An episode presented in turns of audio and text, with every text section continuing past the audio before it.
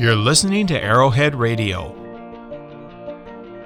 Do my prejudices influence communication of the gospel? What is my position as a Christian on mission? Is Christianity compatible with other religious expression? Is evangelism simply white colonization? Do all expressions of faith lead to the same ultimate outcome?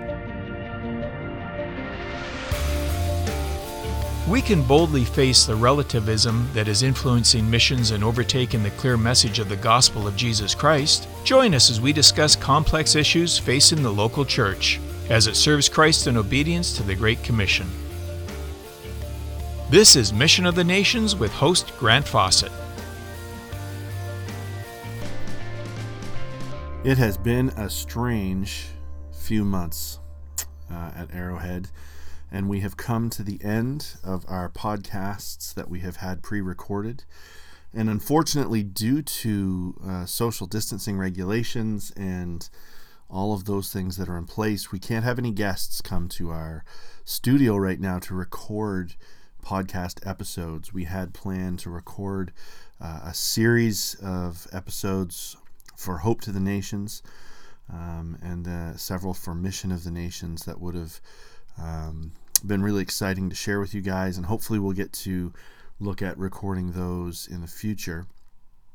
In the meantime, uh, for the next several episodes, what I've decided that I'll do is I'm going to share with you the recorded sessions from the Arrowhead Circle Summit that took place last October.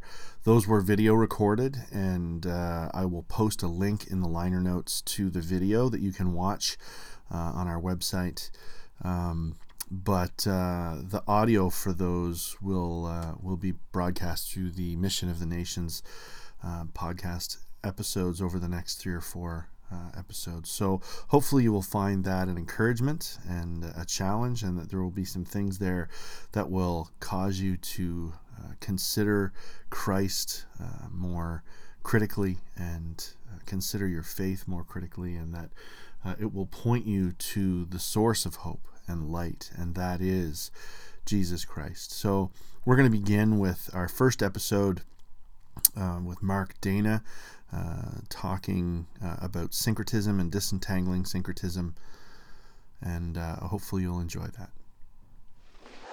Yeah, it's a, it's a real privilege to be here uh, with you. Um, I really appreciate Grant's zeal for, for subjects like this because I think it's really, really important. Um, I appreciate the, the team here at Arrowhead and I want to thank them also because, you know, I they put this together. They, they had the vision, they put it together, and uh, it's, it's a team working towards, uh, you know, furthering the gospel, and, and uh, I, I'm very appreciative of that. And I'm looking forward to also hearing from the other speakers because, you know, this subject is bigger than what any one person could actually handle. Like I'd like to think that I, you know, we could disentangle syncretism right here, right now, right? But uh, I don't think it's that simple. And I'm thankful that the Lord called me into the family that I was born into. Um, he's made me like kind of in the middle between two cultures. My, my dad is Penobscot from, uh, from Indian Island in Old Town, and my mother is, uh, is a local Maine person, a Maine, what do you call it? Not a maniac, but uh, a Mainer. And uh, I got involved with missions through uh, Miramichi Bible Camp, Carol and Kathy, and right away I started to explore the whole idea of cultures and how there's differences, how there's sometimes misunderstandings, there's challenges that are huge sometimes. And so my life, I could say that my life is is like that because I've always been kind of in between. Like I could go, I could be seen like well, people would talk to me about my native brothers and say, "Oh, well, those those Indians," you know, and I'd be sitting right there, and and then on the other hand, they might say, you know, "Oh, those white people," right? So, um, but that that's not something that's unusual. I I think it's generally the way people are. So this this subject is a a subject that really uh, is part of human life. Not all, it's not the best part of human life, but it is part of human life. And I'd just like to read um, scripture from Hebrews chapter 4 and verses 12 and 13. For the word of God is living and active and sharper than any two edged sword, piercing as far as the division of the soul and spirit, of both joints and marrow and able to judge the thoughts and the intentions of the heart. And there is no creature hidden from his sight, but all things are open and laid bare to the eyes of him with whom we have to do. So there we just we came to solve the problem of syncretism right there. Just the word of God. The word of God can address syncretism. So I guess that's the end of my. Uh, we did it. We're, we're all done. Let's move on. well, the complicated part is the human part. Uh, and, and the complicated part is the world we live in, right? So, in order, first of all, to uh, in order to eliminate syncretism, I believe you have to have a new life. Because, see, we're sinners. We're, we're sinners. We're affected by sin, and we see the world through eyes that are affected by sin. We need a new life. We need the Spirit of God in us to start that process of sanctification. So I think the, the topic of syncretism falls into that category of sanctification. Because I, we could say that syncretism exists in like a religious setting. Okay, people are following a certain religion, but they're also following another set of beliefs, and um, those beliefs are generally opposite of one another. So, you know, we're following this road, but then we're following that road. And uh, when things go bad in this road, we go to that road. When things go bad in that road, we go to this road. So it's a question of, of loyalty as well, back and forth. Um, so in that whole uh, that whole scenario, that's those people who don't know Jesus Christ. But those who know Jesus Christ, does that mean that we don't face the same problems? I don't think so. I think we face the same problems as those that are, are non Christian. We can sometimes follow Christ like wholeheartedly, and then next thing you know, we're seeking other methods, other things that are other than Christ to to actually try to fill that need in our lives. So the question of syncretism, I believe, is not going to really be settled until Jesus Christ comes back and he takes his rightful place and he, he, he, he reigns over his kingdom.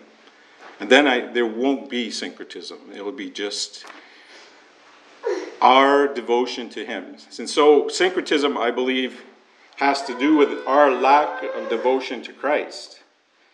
And also has to do with our understanding of what it means to follow Christ.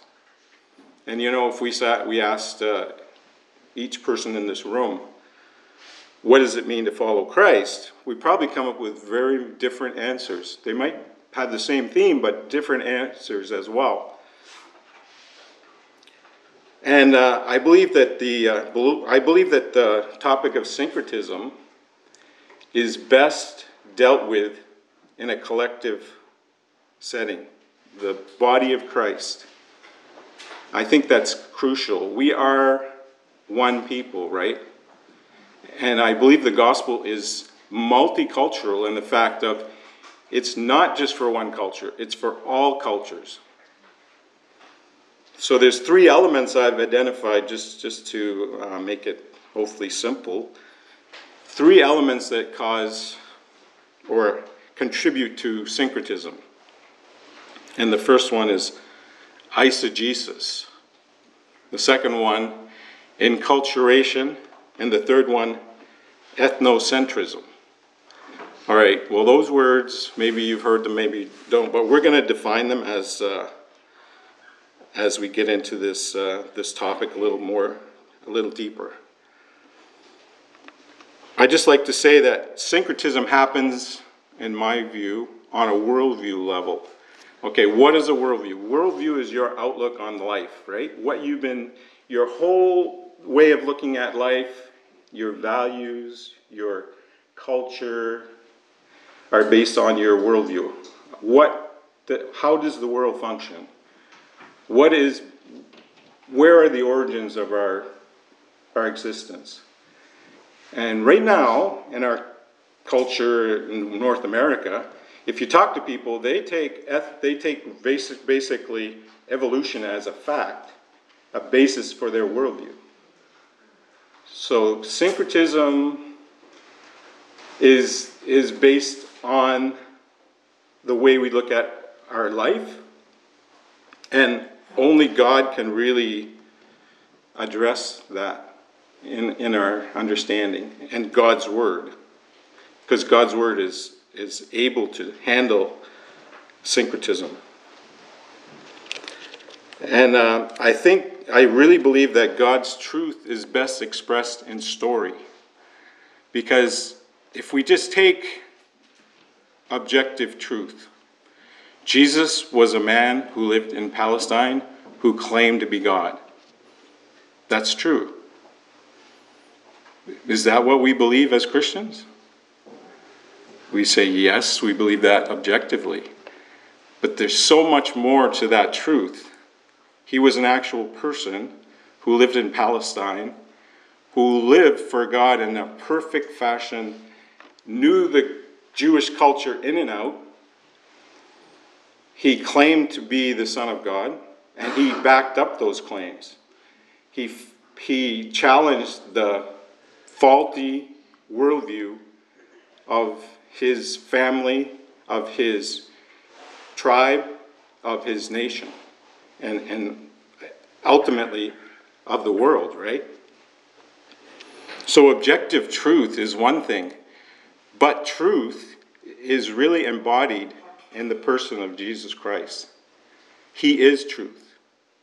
And there's so much to the fact that He is God and completely God in every area of his existence, but he's also human because he came and he took on uh, human flesh. So if you looked at Jesus Christ, you're looking at God. Hebrews 1 3. He's the exact image of the invisible God.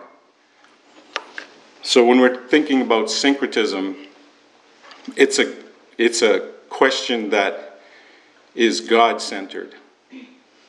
And we start with God. And we start with God's Word. And then we move on to disentangle syncretism. We'll, we'll get there, Grant, that's for sure.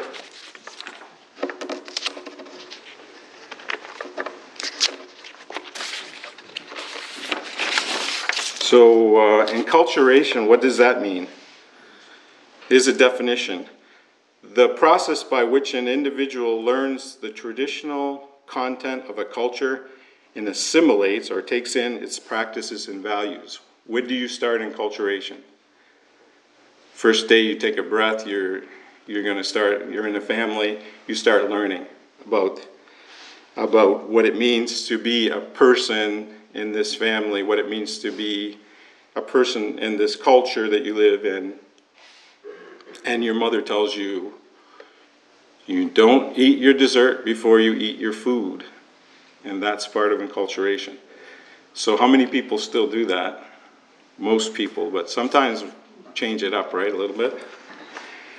Um, enculturation passes on values through positive and negative reinforcement of these values. these are the rules of the culture. These are the rules. Keep the rules. I really uh, got a had a really good visit with our foster son Clarence in uh, British Columbia, and he just came to put his faith in Christ with his along with his um, girlfriend, and uh, there was an episode of the Andy Griffith Show that he really liked, and he asked this question about it. Um, Donnie, uh, Deputy Fife, Don Knotts, for those that know him, he liked to really, you know, be a big man. And, well, in this particular episode, um, his head was so swelled because they were bringing in hardened criminals to the Mayberry jail. And for him, that, this was his chance to really show, you know, we're tough and you're gonna, you're gonna, you're gonna taste a little bit of discipline here at this jail.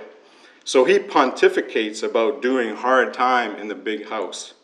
And he said, There's just one rule keep all the rules. so that's enculturation. Like, there's just one rule keep all the rules. If you don't keep the rules, you're going to somehow you're going to go down in the eyes of other people. You're going to have pressure on you. You're going to have a little bit of chastisement because you broke you broke the rules. And then there's another part of enculturation that's taboos. And uh, taboo is something you're just not supposed to do, right? Well, this is election time here in Canada. What is the taboo that comes along with that. Don't talk about politics at the dinner table. Well, they just told us on the radio, they said, you know, this election is going to be decided over the, over the turkey dinner on Thanksgiving. Well, the truth is, there's a taboo about that, but what is that taboo for? It's to protect unity, right? Because there might be um, Uncle Joe, and he's going to start you know, giving his opinion, and, and cousin Sally, she doesn't like it, so they're going to get into a row, and pretty soon everybody's going to be quiet, sitting there. Uh oh, what's going to happen next? And they're just everyone's nervous.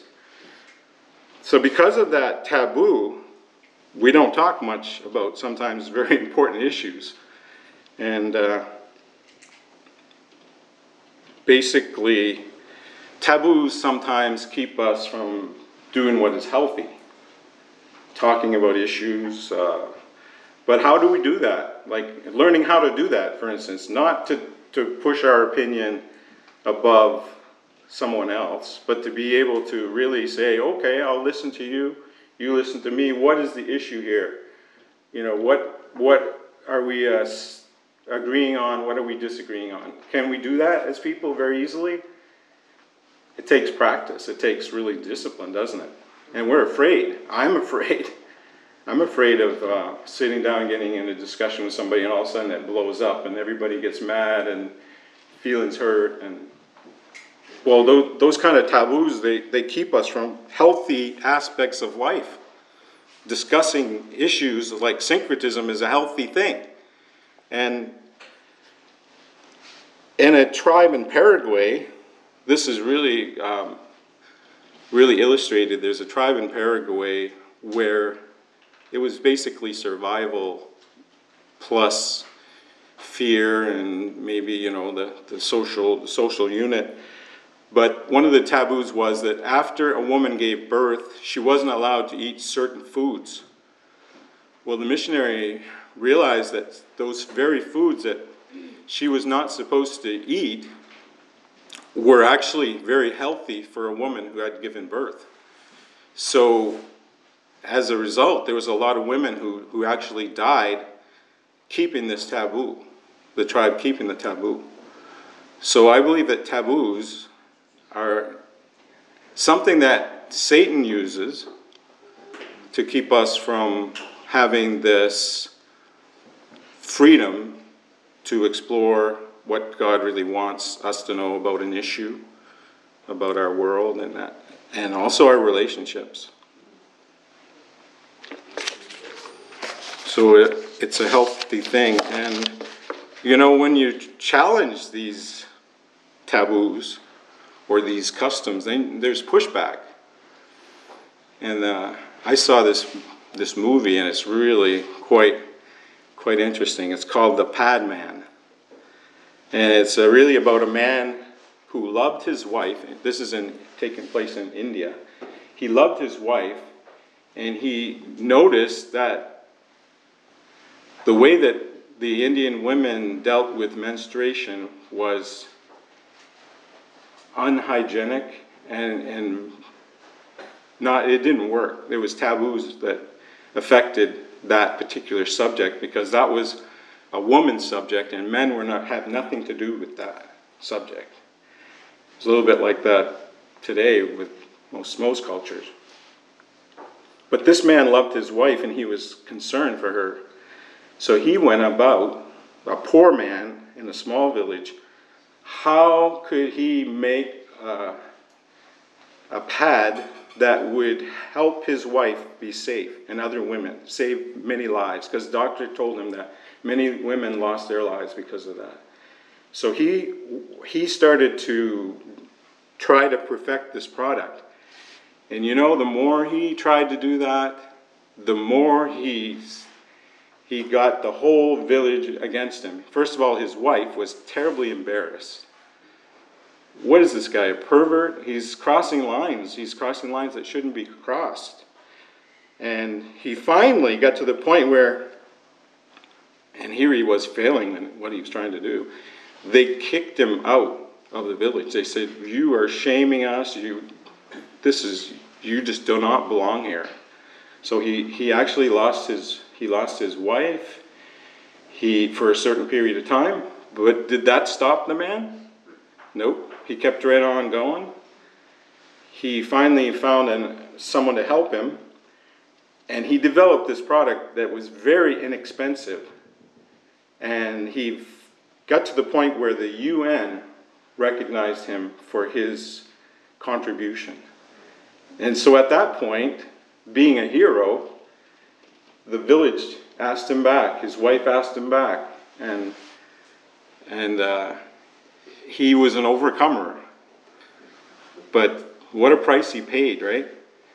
So that's a little bit like also us as Christians, because for a while we're going to look like the losers, because we're going to cross over lines sometimes that other people consider taboo, talking about religion, for instance, and will suffer a bit of pushback for that. So if we're not willing to pay that pushback, then that's also where syncretism can come back. Is that we just kind of blend with the culture and we don't talk about what the culture doesn't talk about. We don't practice what we practice what the culture practices, and we just hold on to the values and we say, okay, we're we're fine, we're involved, we're we're very much integrated in society, and everything is good. And we also could preach messages that kind of reinforce that as well. So, enculturation teaches values, and these values are, are really often very good. But the question is, how are they connected to other parts of the story? For instance, it's a right thing, I think we could, we could agree on that. It's a right thing to obey authority. But in Germany, to obey authority was a really high value. And is it a good thing to obey the authority of Adolf Hitler, for instance? That was, that was a question that people had to ethically answer. So, the values that we hold, sometimes they're good, but they're not balanced. It might seem right to cl- crush the enemies of, of God, the blasphemy, the blasphemers of God. We might not do it like physically, but if we could vote in an election and crush someone, we might say, okay, that's that's okay. But the idea is that basically, if we don't have the attributes of God to know true justice, and if we don't have the mercy of God and the love of God towards those people, then then what are we? We see that happening in the world of, of Islam.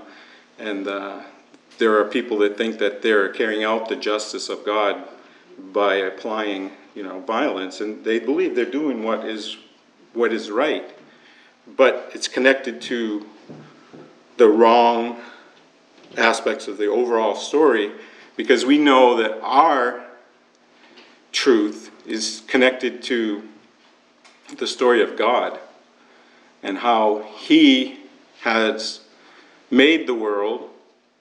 And we've seen also in, um, chap- in chapter 3 of Genesis where mankind basically dishonored God, disobeyed God, um, where we walked away from God, we sided with God's enemy. Uh, you can go on and on what, what actually happened there.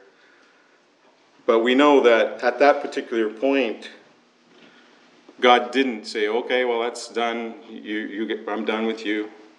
Let's move on. No, he right away he had a plan to bring his son into the world to live a perfect life, to be rejected by man, and to die on a shameful cross, pay, uh, really a painful death in every aspect that you could possibly think of.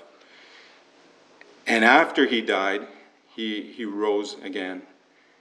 And because he rose again, God's people can know that we will never be ashamed. We will never be ashamed. We will someday experience the victory that he's won for us. So I really believe that syncretism is going to be dealt with by living a cross-centered life. So one another one of the E's that I mentioned is eisegesis, and that technically has to do with reading into the Bible text when you're doing when you're doing uh, exegesis, bringing things out of the text. Well, we're reading into the text.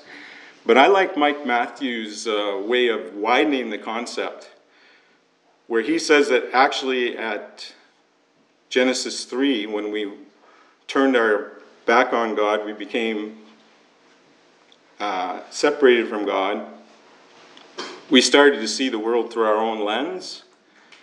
And we do see our, we see through the eyes of, I now know good and I now know evil. So I can look at someone and in a second I can just say, I don't want, I don't, I think that guy's wrong. I don't like that. I don't want anything to do with him, whatever. We do this on a regular basis. It's part of being human, unfortunately.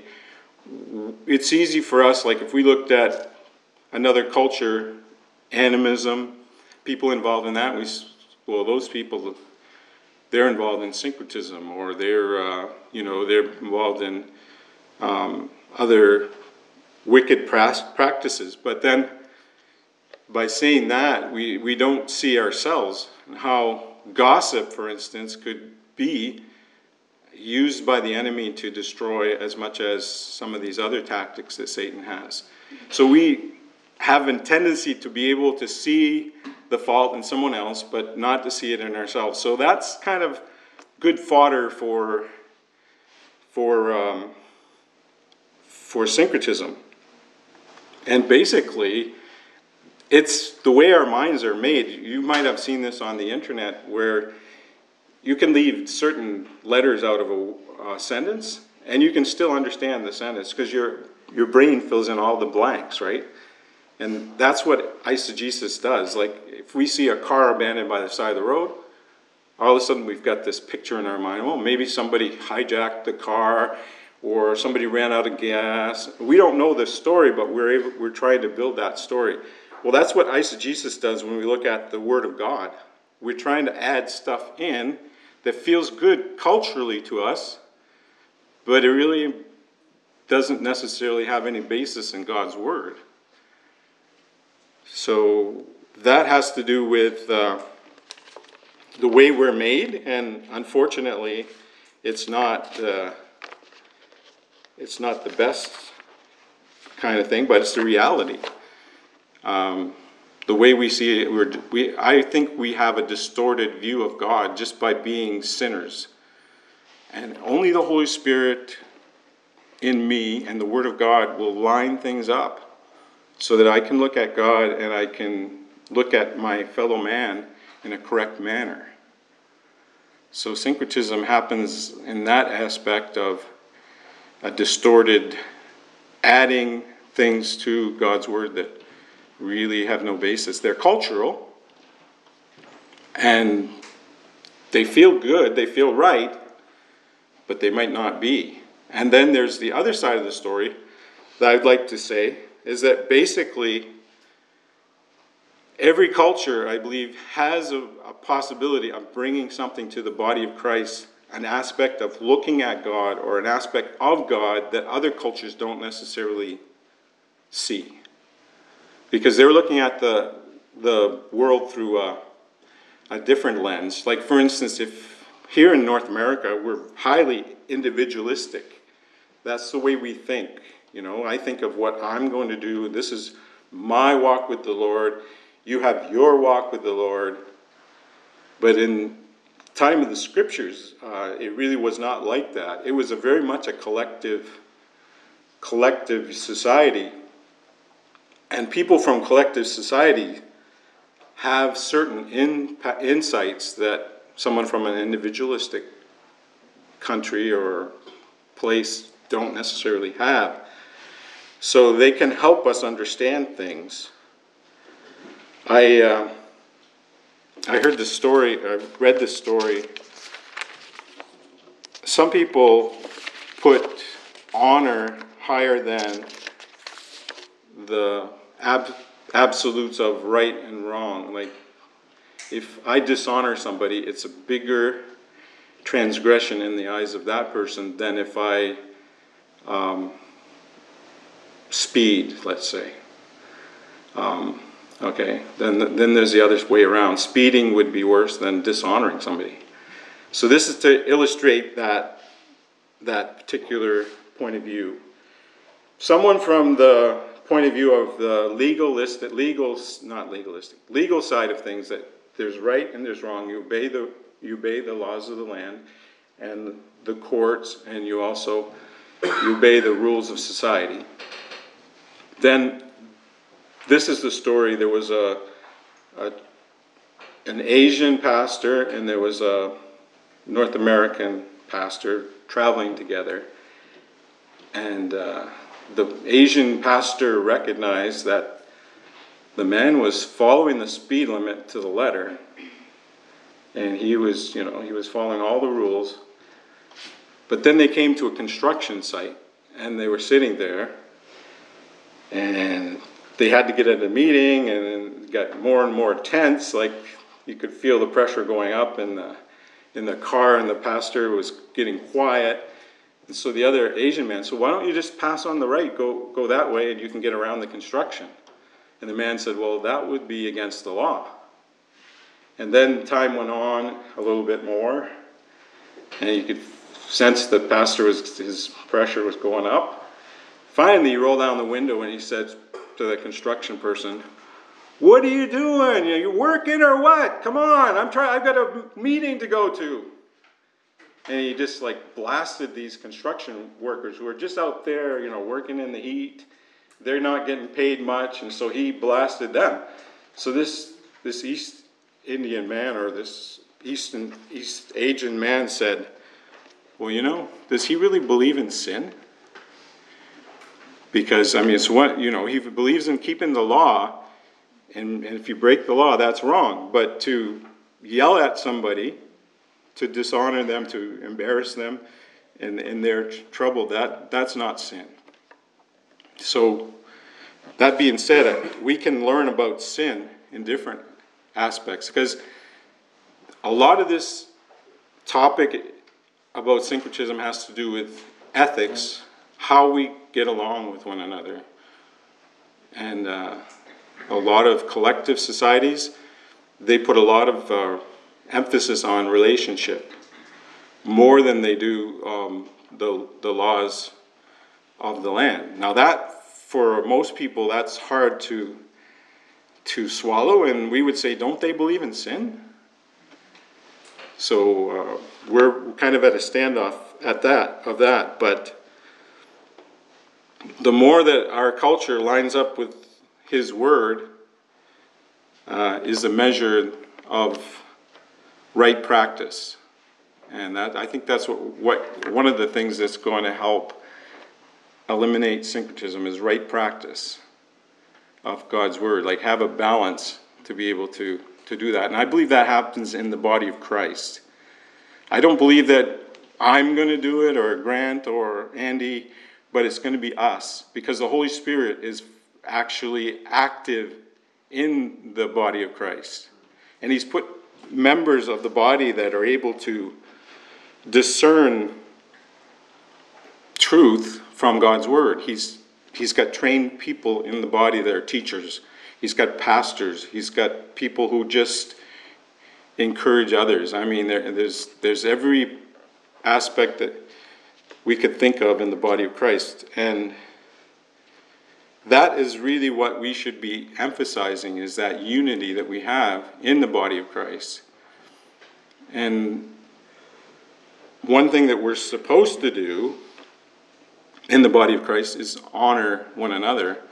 Not just the speakers, the high level speakers, but the, the people who sit in the back row and they can hardly walk, or those who can't see, or those who, you know, are poor. Those are the people we're supposed to give more honor to. And that's very much uh, taught in the New Testament. So, a verse in Galatians For all of you were baptized into Christ, have clothed yourself in with Christ. There is neither Jew nor Greek, there is neither slave nor free, there is neither male nor female, for you are all one in Jesus Christ. So that's the emphasis is the oneness that comes from being in Christ. Anything that that tries to pull that away, to, to tries to pull us away from that, is far is really f- fertile soil for syncretism. And we can, in the body of Christ, seek actively to eliminate some of these barriers that we've put up because of our human nature. Sometimes those barriers are economic. Sometimes those barriers are skin color. Sometimes they're, uh, you know, like a person that's handicapped or non handicapped. All these barriers that we could put up as human beings to say, oh, well, that person, well, he really wouldn't qualify for anything. He, he's just, you know, he's there, but he's not much value, really. So when it comes to Native people, I'm saying that really we should value as a church native the native community. And um, I'm thankful that we're here. I'm sure that this was at one time Maliseet territory. Uh, so we're here, we are on, on their territory in a sense. And I think we should honor them. At the same time, that I don't believe that means we have to buy into all their worldview necessarily. I am from a family where my cousins are extremely into the traditional belief. Um, I, I respect them because, I mean, they're amazing people. But at the same time, I hope we'll be able to be able to discuss some of these issues. It, it's really, really hard because people are looking so hard to find their identity and and to feel like you know well i do matter. I am someone who's important because society has said oh you're not important. You're really not important. You know you don't belong here. And all these messages are being sent. Well i think as a church we can send the opposite message. You do belong here. God is actually a god that is a wonderful host that wants people to come to him all people. He doesn't want just the higher class ones, he doesn't want the rich, he wants everyone to come. And it's our place to work on the bringing down some of these barriers that we've put up. And these are part of being ethnocentric, saying, oh, because in my culture, I'm, I follow the rules, right? If somebody doesn't follow the rules of my culture, then there's something going to have to happen here. Like, oh, well, why don't they? Uh, they should. They should be just like me. And uh, that's, that's been a problem with mankind. The Jews were like that. And there was Acts chapter 15 where they dealt with that issue. Because in a Jewish person's mind, to be Jewish was to keep the law. And to keep the law was to be Jewish. That was their identity. And Paul had to deal with that because the Gentiles were also invited into the body of Christ. And that would be most of us here. So we have we have no um, no reason to to boast or in ourselves in our pedigree, but we do have a reason to boast in the grace of God that reaches out to all people. So, what does that mean in the body of Christ? If a, an East Asian person comes into the body of Christ, they have something to offer the body of Christ. We're not all going to follow the East, East Indian traditions, and we hope they won't all follow all of our traditions.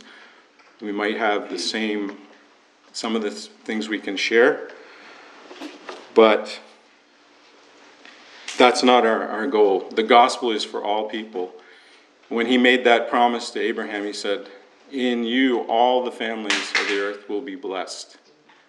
And the gospel is global in the very essence of it. If we say it's just for the Jews, it's not the gospel. If we say it's just for the Gentiles, it's not the gospel.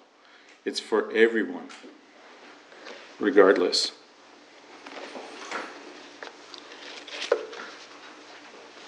So I think it's, I would like to say this because I, I really, um, I believe it's important to sit down and discuss issues like I mentioned before.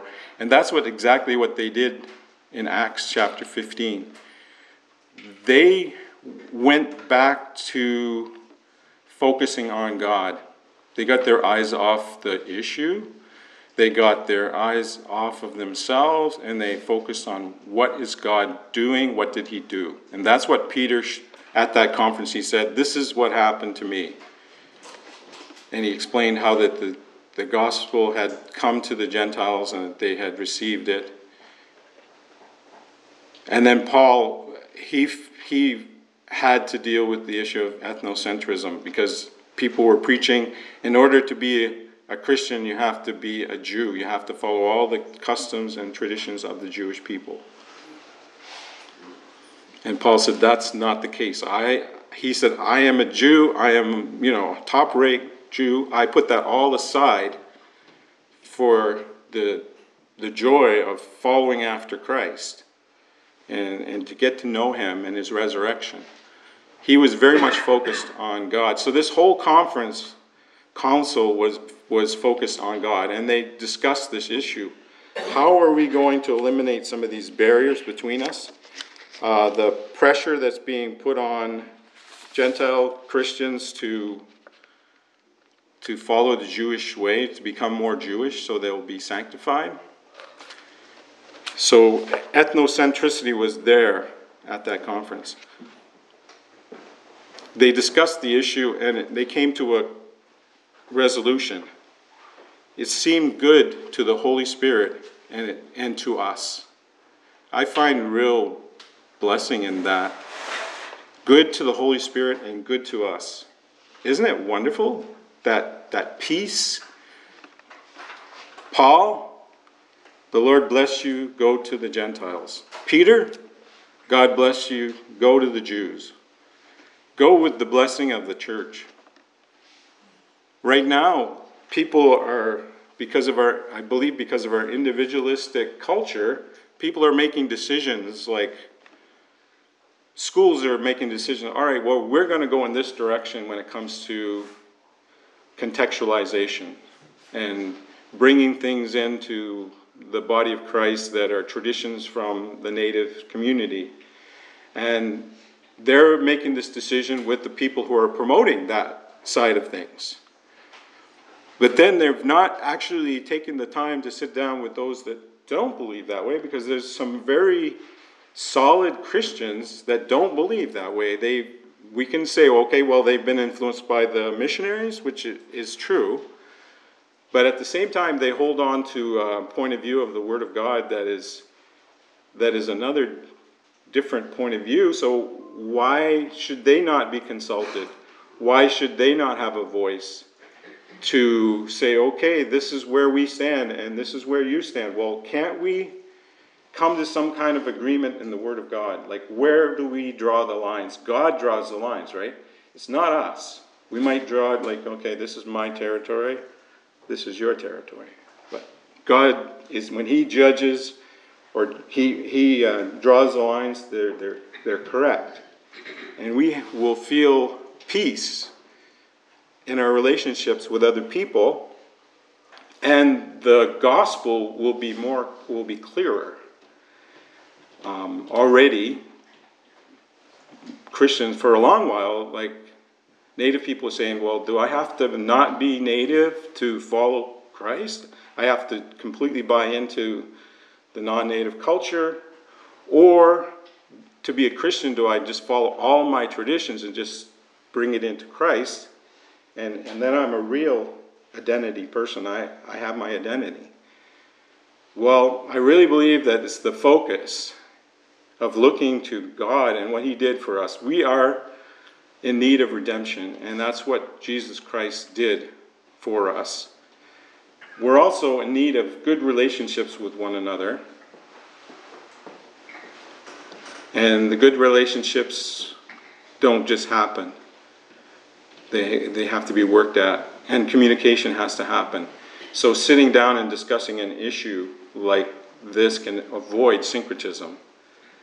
And uh, my, my final point is that I believe there is a good contextualization where we could actually take the text of God's Word, do due diligence and, and bringing out the truth of what is being communicated to the original hearers in that culture, and then walking through the steps to make it really applicable to us where we are. And then God's word is, has been applied to our lives because we need to apply it to our lives. And with another culture, things like creation, for instance, with Native people, high, high on people's value system. Why can't we take the theme of creation and really bring that out to somebody because they really value that? So or we really value that. So we basically are building on something that's in God's Word, and it's uh, solid in God's Word, and we're teaching His truth. And there's another aspect: is covenant is another aspect. We're talking a lot about treaties these days. Treaties were more than just agreements. There was an aspect of sacredness in a treaty or a covenant. This goes way back to people way back in, in Palestine where people made covenants. God made covenants with his people. It was sacred. It was not just an agreement that that uh, okay we put it on paper okay well it's not good anymore rip it up no it was between two people and each person's um, honor was was in, in, uh, at risk if we broke it. So if people, First Nations people, think along those lines, why can we not really teach on those lines about how God enters into a covenant with me, with me and with you in, our, in the church, and how He's faithful. He will never break His promises. He will never break his covenant. It's always us that, that are the ones that break the covenant. So we can't promote the fact that one culture is so much better than the other culture because the culture in control is obviously going to be the one that is oppressing. The culture who's not in control is the one that's going to be oppressed. And I, I believe that if you switch the tables, you turn the tables, then that one will be oppressing that one. I'm afraid it's part of being human and not letting the grace of God govern our lives. We will oppress. You, you look at history of mankind, it's not just one group, it's not just nations, it's in families, it's, it's in our own lives. This, this tendency to have, want to have power over others and to control others. So I'm kind of uh, maybe uh, wandering here a bit, but uh, we have to ask ourselves the question not just is it, is it right, is it permittable, but is it edifying? Does it build up? We are building the building of God, the temple of God. The, God is actually doing it, but we're the people who participate in that. Uh, the Holy Spirit dwells in the church. We're one people being built together for a dwelling place of God. This is a reoccurring teaching through all the scripture God dwelling with man. The very last verses of Revelation, that's, that's the message. God will come down, live with mankind. We are the church. We should not embrace multiculturalism, we should embrace God and then embrace the manifold wisdom of God. And that word manifold in that particular context, I just did a quick search. I, I don't really know it in, in the Greek or anything, but it means different, differing colors. The differing colors in the body of Christ resounds to the glory of God. We have that privilege of experiencing God's glory because He shares that with us in the church by His Holy Spirit. We should make that known to the world. And this is something that we can only do by applying the Word of God, by, by also exploring the issues, um, attacking our taboos, and you know, that's the whole process of, of confronting the wrong, distorted aspects to our way of looking at life. So I hope we can do that in this weekend. Well, it's something that God will do, and we can be a part of it. So we praise Him for that. Thank you. This has been a broadcast of Arrowhead Radio, a ministry of Arrowhead Native Bible Center. You can follow us on Facebook at facebook.com slash anbc.ncem. Look for a new episode next week wherever you find your favorite podcasts.